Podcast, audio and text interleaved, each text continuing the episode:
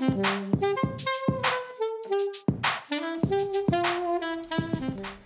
ัสดีค่ะ ยินดีต้อนรับเข้าสู่ SOS Sustainability 101 นะคะ วันนี้เรื่องที่จะนำมาชวนคุยนะคะ จะเป็นเรื่องของ aging society นะคะ หรือว่าสังคมผู้สูงอายุนั่นเองนะคะ โดยที่เคสที่จะนำมาเสนอวันนี้เนี่ย ก็จะเป็นของประเทศจีนนะ ที่บางคนอาจจะได้ยินข่าวเหมือนกันนะคะว่าประเทศจีนเนี่ยกำลังจะมีปัญหาในเรื่องของการไม่มีคน ทำงานในอนาคต เพราะว่าไม่ค่อยมีเด็กเกิดมานะคะ โดยบทความนำมาจากนะคะ The Guardian Weekly นะคะ เจ้าเดิมนะคะ โดยเป็นฉบับนะคะ วันที่ 27 มกราคมนะคะ 2023 นั่นเองนะคะ โดยชื่อบทความเนี่ยเขาก็พูดว่าเป็นเอ่อ young people นะคะ คือพูดถึงอันนี้นะคะ หน้านี้คือจีนมากเลยเพิ่งผ่านตุจีนไปเนาะ ก็คือพูดถึงว่าคน young people นะคะ while not to have children นะคะ ก็คือบอกว่า เออฉันจะไม่มีลูกอีกแล้ว แล้วก็บอกว่าตัวเองว่าบอกว่าพวกเราเนี่ยคือ the last generation คือเป็นคนรุ่นสุดท้ายแล้ว ฟังเลยดูแบบหดหูมากเลยนะคะ คือเขาก็พูดบอกว่าอัตราการเกิดเนี่ยมีน้อยมากเรียกว่าตกเรียกว่าลดลงเรื่อยๆนะคะ ตั้งแต่ปี 1990 เลยนะคะในยุคนั้นเลยนะคะ โดยก็มีการพูดถึงนะคะเขาก็มีการไปสัมภาษณ์นะคะ คนผู้หญิงที่อยู่ใน เมืองนะคะของจีนนะคะเมืองใหญ่ของจีนนะคะเขาจะบอกว่าส่วนใหญ่แล้วผู้หญิงเหล่านี้ก็จะบอกว่าการการมันมันใช้เงินเยอะมากเลยอะในการที่จะให้ชีวิตที่ดีแล้วกันเขาใช้คำว่า decent life นะคะคือว่าการให้ชีวิตที่ดีไม่แค่มีชีวิตเฉยๆเนาะที่แบบว่าไม่ได้สนใจว่าเด็กโตมันสภาพแวดล้อมแบบไหน อันนี้เขาเน้นว่าถ้าเกิดจะให้มีชีวิตที่ดีเนี่ยก็ต้องใช้เงินเยอะมาก แล้วเขาก็บอกต่อนะคะว่าเออ คือเขาบอกว่าถ้าเกิดส่งไปโรงเรียนปกติเนี่ย มันก็จะดูเหมือนเป็นส่งไปเรียนพอพระแกนดาเหมือนเป็นเหมือนส่งไปละเด็กไปล้างสมองในโรงเรียนของรัฐจีนเป็นต้น เขาก็เลยบอกว่าถ้าเกิดจะให้ลูกๆเนี่ยมีชีวิตที่ดีเนี่ยก็ต้องส่งไปในโรงเรียนนานาชาติ ซึ่งก็จะแพงกว่าเยอะนะคะ ดังนั้นเขาก็บอกว่าเขาไม่มีเงินจ่ายแน่นอน หรือว่าจะส่งไปเรียนเมืองนอกก็แพงไปอีกฉะนั้นก็ไม่มีไปเลยจบแก้ปัญหาได้ตรงจุดที่สุดแล้วนะคะ ทีนี้ต่อมาเนี่ยเขาก็บอกต่อนะคะว่า ตอนนี้น่าสนใจมากเลยว่าทางรัฐบาลของจีนเนี่ยก็มีการประกาศนะคะว่าตอนนี้ทางประเทศของตัวเองเนี่ยได้เข้าสู่ยุคของการมีอัตราการเติบโตหรือของประชากรเนี่ยติดลบแล้วคือไม่ได้เป็นเชิงบวกแล้วดังนั้นนะคะก็เขาก็เลยบอกต่อมานะคะว่าตอนนี้มันอาจจะเป็นผลพวงมาจากเรียกว่ายุคที่ของการขาดแคลนอาหารยุคที่อาหาร ไม่มีให้กับประชาชนรับประทานเนี่ยในช่วงปี 1958 ถึง 1961 เนี่ยตรงตรงเนี้ยเขาก็บอกว่าตอนแรกเนี่ยไอเรื่องของตัวเลขที่ drop เนี่ยครั้งก่อนหน้านี้มันเป็นมาจากปัญหาเรื่องภาวะอดอยากนะภาวะขาดแคลนอาหาร แต่ปัจจุบันเนี่ยมันไม่ใช่เรื่องนั้นแหละ มันเป็นปัญหาเรื่องอื่นนะคะ โดยที่แน่นอนที่เราคุ้นเคยกันคือนโยบายมีลูกคนเดียวเนาะที่ก็ส่งผลให้หลาย ๆ ครอบครัวเนี่ยก็มีการเหมือน ฆาตกรรมลูกสาวของตัวเอง เพราะว่าอยากจะมีลูกชายไว้สืบสกุลเนาะพอมีลูกได้คนเดียวเนี่ยลูกสาวก็เป็นที่ไม่เป็นที่ต้องการก็จะมีข่าวอันนั้นเป็นระยะนะคะ ซึ่งไอ้นโยบายอันนี้เนี่ยมันก็ใช้ได้ว่านานมากเลยเป็นหลายสิบปีค่ะ จนมายกเลิกในปี 2015 นะคะ ซึ่งตอนนั้นเนี่ยเขาบอกว่าการมายกเลิกนโยบายลูกคนเดียว 2015 เนี่ยเป็นการกระทำที่สายเกินไปแล้วนะคะคุณไม่สามารถเพิ่มอัตราการเกิดได้แล้วหลังจากที่ตอนนั้นนะคะ แล้วเขาก็มีการโชว์ให้เห็น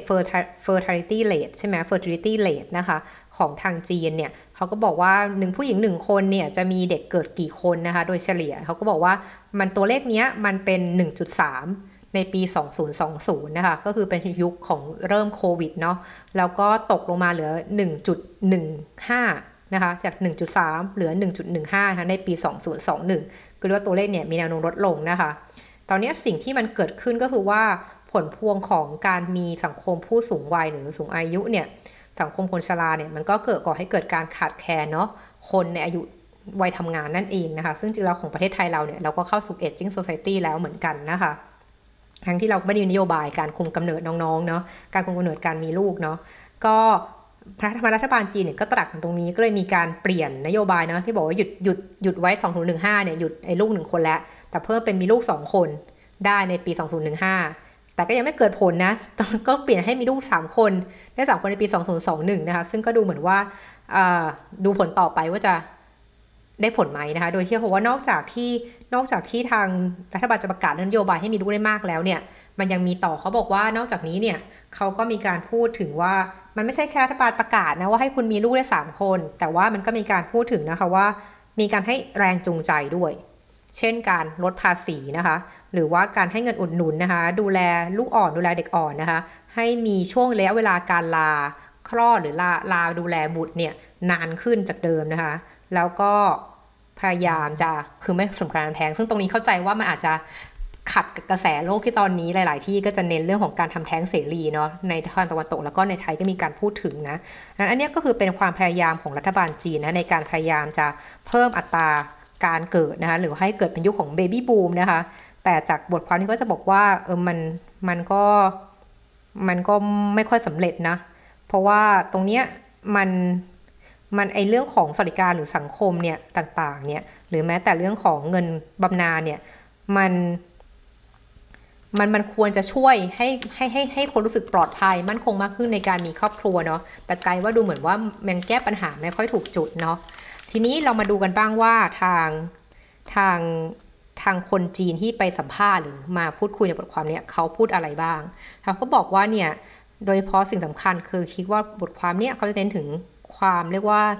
หดหู่ความซึมเศร้าที่เกิดเนื่องมาจากเรื่องของโควิด -19 นั่นเองนะคะ เพราะว่าทุกคนก็รู้ว่าทางจีนเนี่ยก็มีนโยบายที่แบบเข้มงวดมาก ในการบังคับประชาชนของตัวเองนะคะในการล็อกดาวน์อย่างเต็มสตรีม เป็นซีโร่โควิดอย่างเงี้ยค่ะ ซึ่งที่อื่นก็ไม่ทำกันก่อให้เกิดเรียกว่า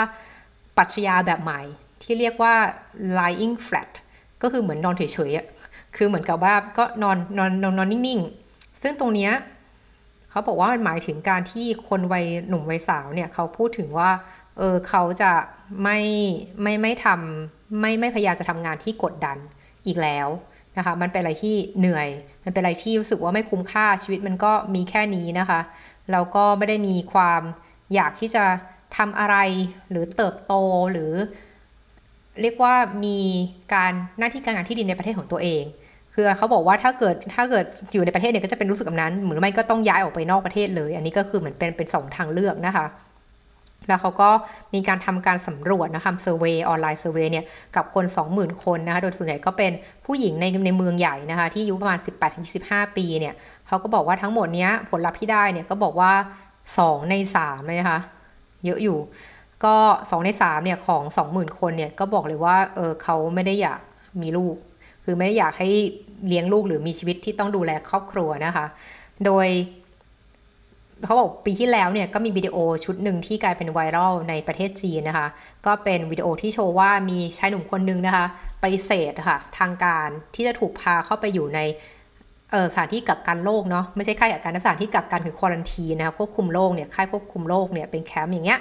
คือโดยที่พอเขาต่อต้านเนี่ยทางตำรวจก็บอกเฮ้ยถ้าคุณต่อต้านอย่างเงี้ยมันจะถูกลงโทษนะ และการลงโทษเนี่ยมันไม่ได้หยุดแค่แค่ตัวคุณนะ มันจะลงโทษไปถึง3เจเนเรชันคือตัวคุณเอง รุ่นลูกก็รุ่นหลานด้วยคือเหมือนคล้ายๆเหมือนประหารเจ็ดชั่วเจ็ดชั่วโคตรอะแต่นี้มันแค่สามเนาะก็คือแล้วเด็กที่เกิดทีหลังจากเนี้ยจะโดนลงโทษไปด้วยนะ คือคุณค่อยคิดถึงอนาคตนิดนึงเขาก็ตอบกลับมาแบบเฉยๆว่า อ๋อไม่ต้องห่วงหรอกคือผมอะเป็นรุ่นสุดท้ายแล้ว ขอบคุณนะ คือผมไม่กลัวเอาโทษนี้มาขู่ก็ไม่มีผล เพราะฉันก็จะไม่ได้คิดจะมีลูกหรือจะหรือจะมีหลานออกมาอยู่แล้วนะคะ ซึ่งไอไอประโยคนี้บอก we are the last generation เนี่ยกลายเป็นแฮชแท็กที่ที่ที่เป็นที่นิยมมาก ๆ เลยนะคะ โดยที่เป็นแฮชแท็กที่บอกว่า the last generation นะคะ ที่ก่อให้เกิดเรียกว่าคนมาแสดงความเห็นถึงเป็นหลักหลายล้านเลยนะคะ ก่อนที่จะถูกเซ็นเซอร์ตามสไตล์พี่จีนนะคะ ก็คือมีคนเรียกว่ามีเห็นด้วยกับเรื่องของการที่ ฉันนี่แหละจะเป็นคนกลุ่มสุดท้ายที่จะเกิดอยู่ในประเทศนี้ แล้วก็ยังมี phrase ต่อมาที่มีคนเขียนในคอมเมนต์ก่อนที่ถูกเซ็นเซอร์ว่า เออ ถ้าคุณจะอยู่ คือในประเทศจีนเนี่ยนะ ถ้าคุณบอกว่าคุณรัก คุณรักลูกของคุณเนี่ย คุณอยากให้เขาเกิดมาจะเป็นวิธีที่ดีที่สุด คือบอกว่านั่น นั่นเป็นวิธีการที่แสดงความรักที่ดีที่สุดแล้ว ก็คือว่าอยากให้เขาเกิดมาเลย เกิดมาจะ suffer พวกเราเลยทำนองนี้นะคะ ซึ่งตรงนี้มันเป็นแบบ มันเป็นการโชว์ให้เห็นถึงความสิ้นหวังจริงๆ แล้วก็ความที่แบบก็ไม่เอาอะไรแล้วอะค่ะ เพราะว่านี้เขาก็จะค่อนข้างพูดมาโยงว่าเป็นเรื่องของการที่ทั้งถูกแบบกักกันทั้งถูกควบคุมอย่างหนักอะไรอย่างเงี้ยนะคะแล้วก็ยังมีการพูดถึงนะคะว่าคุณครูสอนภาษาอังกฤษคนหนึ่งในอายุสามสี่ก็บอกว่าบางโรงพยาบาลเนี่ยก็ไม่ยอมรับการรักษาเด็กที่ติดเชื้อหรือว่าติดที่ที่ที่ที่ติดเชื้อโควิดเขาจะไม่รับการรักษาเลย ซึ่งก็ทำให้เนี่ยการที่เกิดโรคระบาดอย่างเงี้ยมันมันก่อให้เกิดแบบ การตัดกำลังใจอะของคนที่จะมีลูกอะเขาเลยรู้สึกว่าแบบเอ้ยถ้ามันจะไม่แน่นอนขนาดนี้ ถ้ามีลูกลูกฉันป่วยเนี่ยก็ส่งไปโรงพยาบาลไม่ได้อีกอย่างเงี้ยฉันจะมีไปทำไมเนาะแล้วก็ทางแบบผู้เชี่ยวชาญต่างๆและสังคมวิทยาเนี่ยก็มีการมาพูดนะว่าว่าจริงแล้วการอัตราการลดลงของประชากรของจีนเนี่ยมันก็มีมาระยะหนึ่งแล้ว ไม่ได้เพิ่งเกิดเนาะเพียงแต่ว่าดูเหมือนรัฐบาลเนี่ยเพิ่งจะออกมา take action แล้วก็โดนโควิดเนี่ยมันกลายเป็นตัวเหมือน ปัจจัยเสริมที่ทำให้เรื่องนี้มันเลวร้ายหนักขึ้นนะคะ โดยเขาก็บอกว่าการที่ของจีนเนี่ยอาจจะหนักหนากว่าประเทศตะวันตกเยอะในแง่ที่ว่า 3 ปีที่ผ่านมาของการเกิดโควิดเนี่ยมันมันมันมันเพราะการเข้มควบคุมที่เข้มงวดสไตล์ของพี่จีนเนี่ยมันทำให้สังคมทั้งหมดเลยเนี่ยมันมีความรู้สึกสิ้นหมดอะไรตายอยากรู้สึกว่าฉันจะพยายามไปทำไมอะไรพวกนี้ทั้งหลายแหล่เนี่ยแล้วก็สิ่งเหล่านี้มันก็ก่อให้ให้ให้เป็นเรื่องที่โหไม่ไหวแล้วไม่อยากทำอะไรแล้วนะคะ แต่ถึงแม้กันนานเขาก็บอกว่าถึงแม้ว่าเราจะเห็นกัตราการเกิดที่ลดลงก็จริงนะคะ แต่ว่าเรียกว่ากลุ่มแรงงานของจีนเนี่ยในภาพรวมเนี่ยก็ถือว่าจะมีจำนวนเยอะอยู่ ถึงแม้จะบอกว่าเออเขาอัตราการเกิดน้อยลงเรื่อยๆ เหมือนคนไม่อยากมีลูกแล้วเนี่ย แต่ในในณปัจจุบันเนี่ยอัตราเรียกว่าจำนวนคนที่ใช้แรงงานหรืออยู่ในระว่างอยู่ในระหว่างวัยทำงานของจีนเนี่ยจำนวนถึง 790 ล้านคนนะคะ ซึ่งก็ซึ่งซึ่งซึ่งก็โอเคนะ ซึ่งก็เยอะอยู่นะ เพียงแต่ว่าสิ่งสำคัญก็คือว่า การที่มีกระแสหรือมีความคิดที่ว่าเราจะไม่อยากมีลูกแล้วเนี่ย มันจะขัดกับโมเดลเศรษฐกิจของจีนเลย เพราะว่าโมเดลเศรษฐกิจของจีนคือจุดแข็งของจีนมากเลยคือการโชว์ว่าเราเนี่ยเป็นมีแรงงานที่มหาศาลเยอะมาก เป็นแรงงานที่มีเยอะทำงานได้ตลอดและราคาถูก คือมันต้องคู่กันคือราคาถูกก็มีคนทำงานเยอะ ซึ่งตอนนี้ถ้าเกิดอัตราการเกิดมันลดลงเนี่ย จะเกิดอะไรขึ้นกับ โมเดลเศรษฐกิจอันนี้ของพี่จีนที่เน้นเรื่องคนเยอะและราคาถูก เพราะว่าพอคนมันน้อยลงราคางานแรงงานก็ต้องแพงขึ้นหรือเปล่าอย่างเงี้ยต้นทุนก็จะสูงขึ้นทำให้การสถานที่เป็นแหล่งผลิตหรือเป็นแหล่งโรงงานของโลกใบนี้อาจจะไม่ใช่อาจจะไม่ได้เป็นอย่างนั้นอีกต่อไปนะคะ โดยที่เขาก็มีการพูดถึงมาค่ะ เพราะมีคู่แข่งก็คือพี่อินเดียนะคะ ที่ตอนแรกเนี่ยพี่จีนเนี่ยจะค่อนข้างมีอัตราการเกิดที่สูงกว่าพี่อินเดียเนาะ แต่พอไปมาเนี่ยหลังจาก 2025 เนี่ยจะเป็นจุดที่ พลิกแล้วว่าอินเดียเนี่ยจะเริ่มมีตัวเลขที่สูงขึ้นมากกว่าทางที่จีนแล้วแล้วก็จะสูงขึ้นอย่างต่อเนื่องถึง 1.53 พันล้านคนนะคะในปี 2,100 แล้วพี่จีนจะรู้ถึงแค่ 77พัน7.77 ล้านพันล้านคนนะคะ ตรงนี้ก็จะเกิดเป็นที่มาว่าพี่อินเดียเนี่ยจะกลายเป็นคนที่เข้ามาแย่งชิงส่วนแบ่งตลาดของจีนได้หรือเปล่านะคะ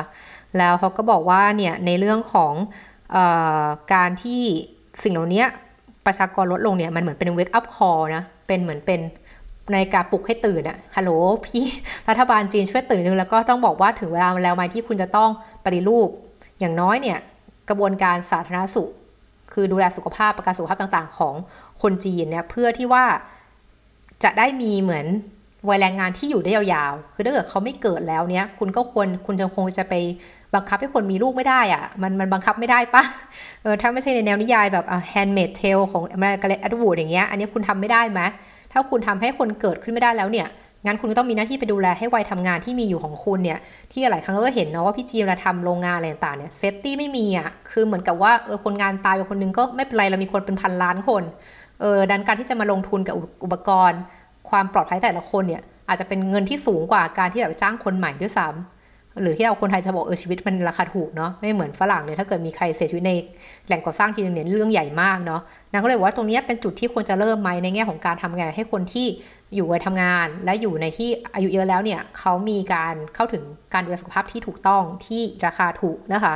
ซึ่งอันนี้ก็เป็นจุดที่เขาพยายามแก้ไขปัญหา แต่ว่าบทความเนี่ยก็ปิดท้ายด้วยการมองอีกมุมหนึ่งนะคะของ เอ่อ executive director นะของทางอังกฤษนะคะ ที่เขาให้ความเห็นว่าเออจริงแล้ว การที่ประชากรของจีนลดลงเนี่ย มันก็เป็นอะไรที่ดีนะที่เราควรจะต้องฉลองเฉลิมฉลองเพราะว่ามันช่วยลด